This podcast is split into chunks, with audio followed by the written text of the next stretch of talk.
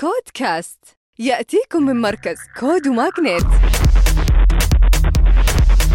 مع طارق الجاسر. وحياكم الله في نشرتنا الأسبوعية. بوابة ترابط تغلق جولة استثمارية Series A قدرها 32 مليون دولار. بقيادة Pinnacle Capital وجاءت الجولة بمشاركة الجزيرة كابيتال و Tiger Global و Visa. وتهدف لتعزيز تواجد بوابة ترابط في سوق المملكة العربية السعودية. والبوابة انطلقت من البحرين في عام 2019 وبعدين توسعوا إلى المملكة والإمارات ويسعون لبناء بنية تحتية لقطاع المصرفية المفتوحة.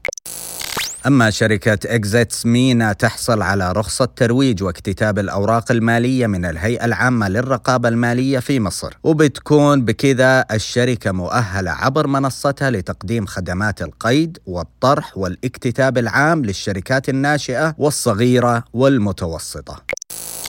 ومنصة ميدينت العراقية تجمع 115 ألف دولار عن طريق مسرعة الأعمال Flat6Labs وتساعد المنصة أصحاب الأعمال والمنشآت التقليدية بتنصيب برامج الولاء على هواتفهم بدقائق وتتيح لهم بناء نظم الولاء المناسبة لاحتياجاتهم بما يشمل تضمين النقاط والمكافآت والحوافز.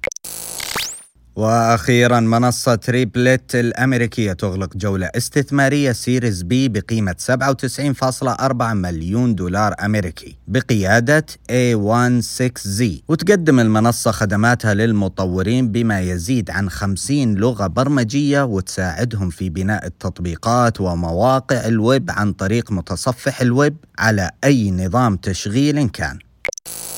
ختاما تذكروا. أن الابتكار هو أصل الريادة. كودكاست.